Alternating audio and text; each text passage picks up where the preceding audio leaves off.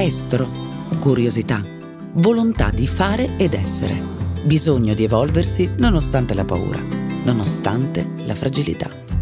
L'essere umano è questo e al tempo stesso molto, molto di più. Quando pensiamo all'uomo, pensiamo al luogo in cui si incontrano molteplici attitudini, istinti, tensioni e volontà.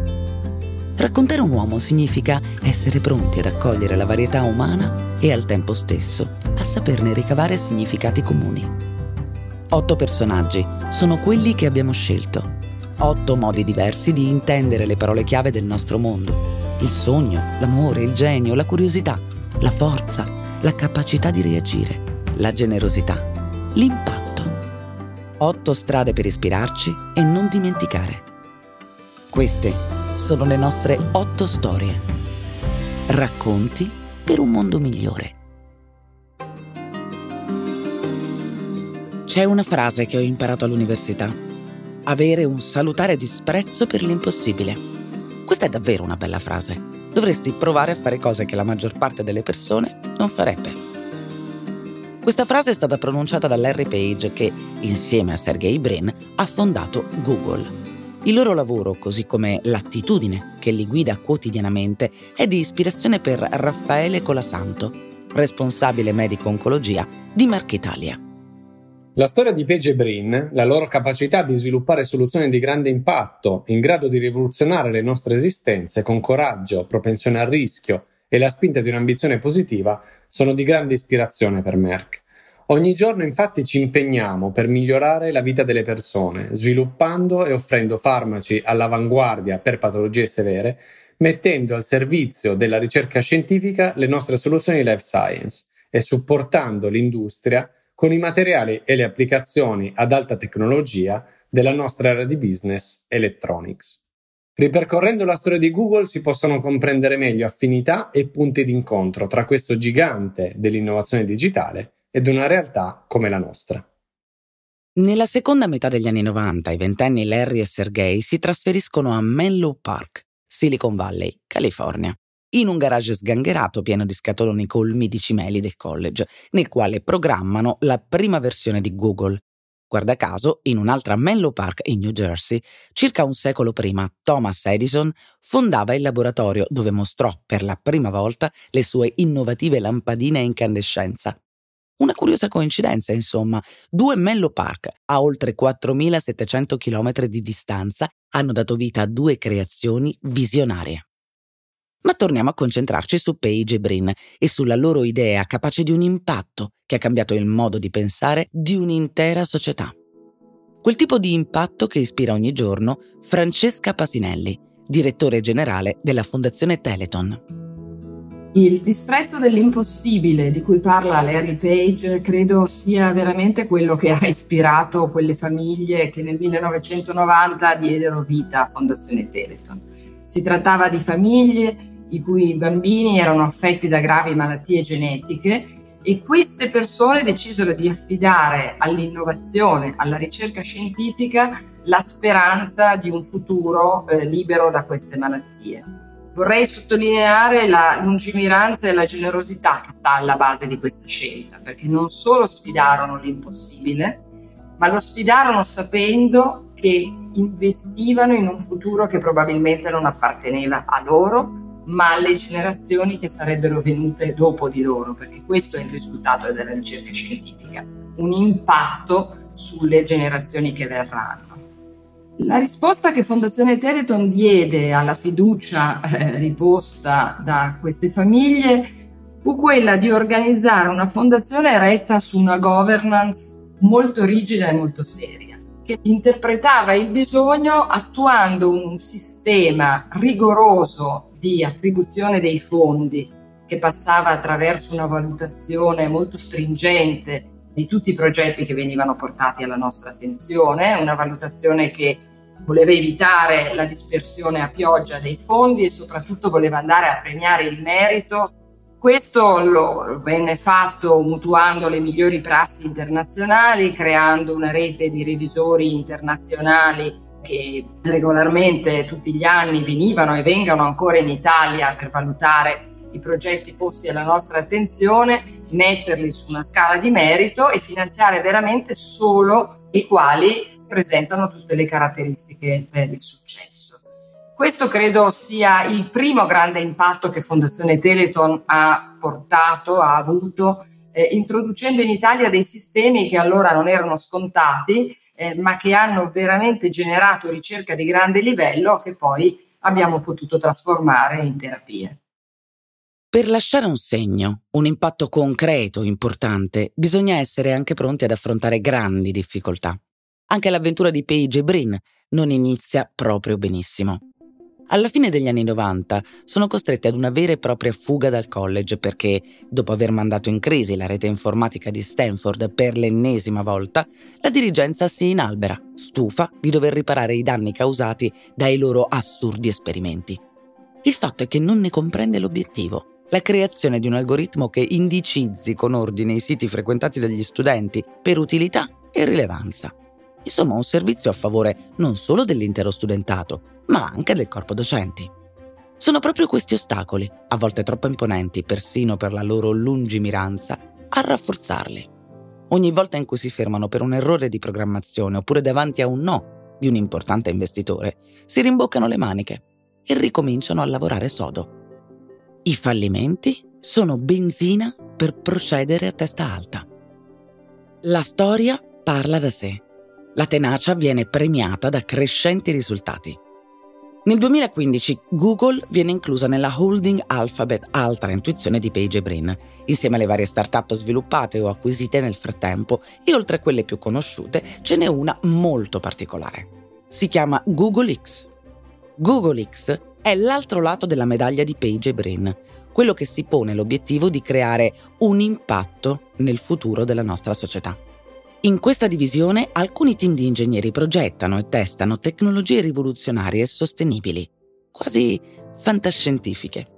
La primissima, che è una fissazione di Page da tempi non sospetti, sono i veicoli senza guidatore. È il 2009 quando viene creato il progetto Chauffeur, che suscita un certo scalpore nella critica di settore. Cosa c'entra Google con le auto? La risposta non arriva, anzi cosa accade nel laboratorio di Google X, poi ribattezzato semplicemente X, si fa sempre più segreto. Oggi, più di dieci anni dopo la fondazione, abbiamo però qualche informazione in più. Ad esempio, l'iter lavorativo è simile a quello dei circhi, ci sono i creatori che pensano e disegnano i nuovi spettacoli e i manager che li valutano e li producono. È un gioco di equilibri, di compromessi, di arte e di scienza messi insieme. Prima di essere approvati al moonshot, il lancio verso la Luna, i manager verificano che i prototipi soddisfino tre requisiti. Primo, puntare a risolvere i grandi problemi del pianeta. Secondo, offrire una soluzione definitiva al dato problema. Terzo, farlo attraverso una tecnologia nuova e rivoluzionaria. Quando i manager sono soddisfatti e i test funzionano, i progetti vengono presentati al pubblico. Tra i progetti c'è Verily, che studia e realizza dispositivi all'avanguardia, minuscoli e non invasivi, che permettono di misurare diversi parametri di salute come la propria condizione oculistica, grazie a lenti a contatto smart o i valori sanguigni, attraverso l'uso di braccialetti appositi. Uno dei figli più celebri in casa Google X è Wing, concepito nel 2014 come un sistema di consegna merci rivoluzionario. Per ridurre le emissioni inquinanti dovute allo spostamento di camion e treni, Wing propone dei droni in grado di recapitare in totale autonomia gli ordini effettuati in rete, azzerando così le emissioni carboniche. In questo campo X è stata pioniera e lungimirante poiché, al giorno d'oggi, Altre aziende come Amazon, FedEx, UPS hanno sviluppato un loro servizio di consegna leggero e veloce. A una prima occhiata, realtà come Google X e Teleton sembrano appartenere a mondi lontanissimi tra loro, ma a guardare meglio hanno tante cose in comune tra cui la cura estrema nella sezione dei progetti, un passaggio determinante per ridurre l'incertezza sugli esiti della ricerca e aumentare le probabilità di tradurla in soluzioni concrete di grande impatto. Ad un certo punto del nostro lavoro ci siamo convinti che non saremmo stati efficaci se non avessimo trasformato la ricerca di valore che stavamo finanziando in terapie fruibili ai pazienti. e questo ci ha richiesto di entrare nello sviluppo del farmaco perché per noi impatto era riuscire a dare una risposta definitiva di cura al paziente perché impatto era l'unico modo per eh, mantenere la promessa che abbiamo fatto in fase di raccolta fondi, cioè arrivare a dare risposte definitive. E così per fare questo una scelta coraggiosa che fummo chiamati a fare fu quello di entrare in alleanza con l'industria farmaceutica, alla quale passare, come dire, le ultime fasi dello sviluppo, quelle cioè che permettono il trasferimento al mercato. Quindi la fruibilità sul mercato per sempre ai pazienti di domani di un risultato straordinario che si era generato grazie ai fondi raccolti dagli italiani e ai ricercatori italiani che hanno permesso di far diventare la terapia genica una realtà, non solo una promessa di ricerca, ma una realtà. E questo per noi è stato sì, il nostro modo di impattare positivamente eh, sulla comunità e dando una risposta ai nostri fondatori.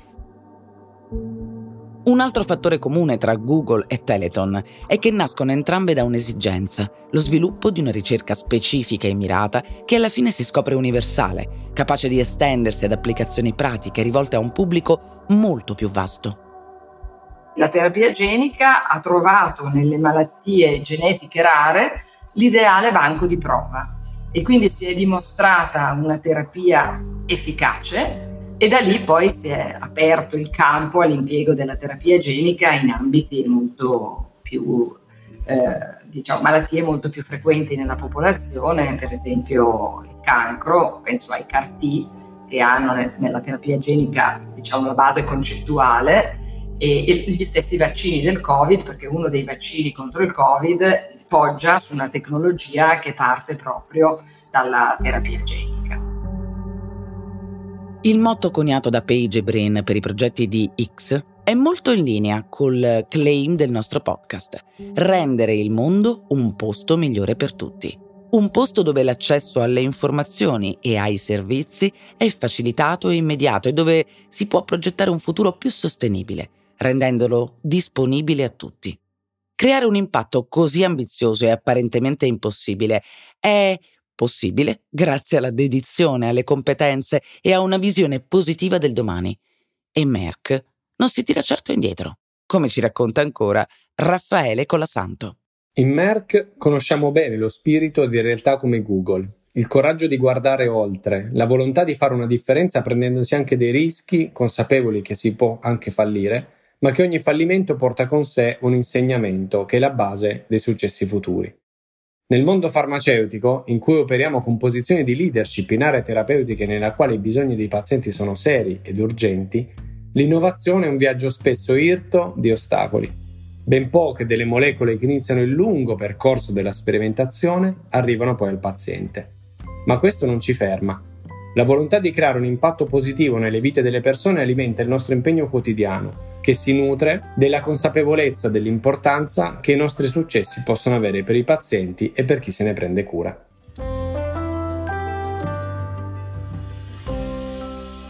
Avete ascoltato otto storie, racconti per un mondo migliore, un podcast di Voice in collaborazione con Merck.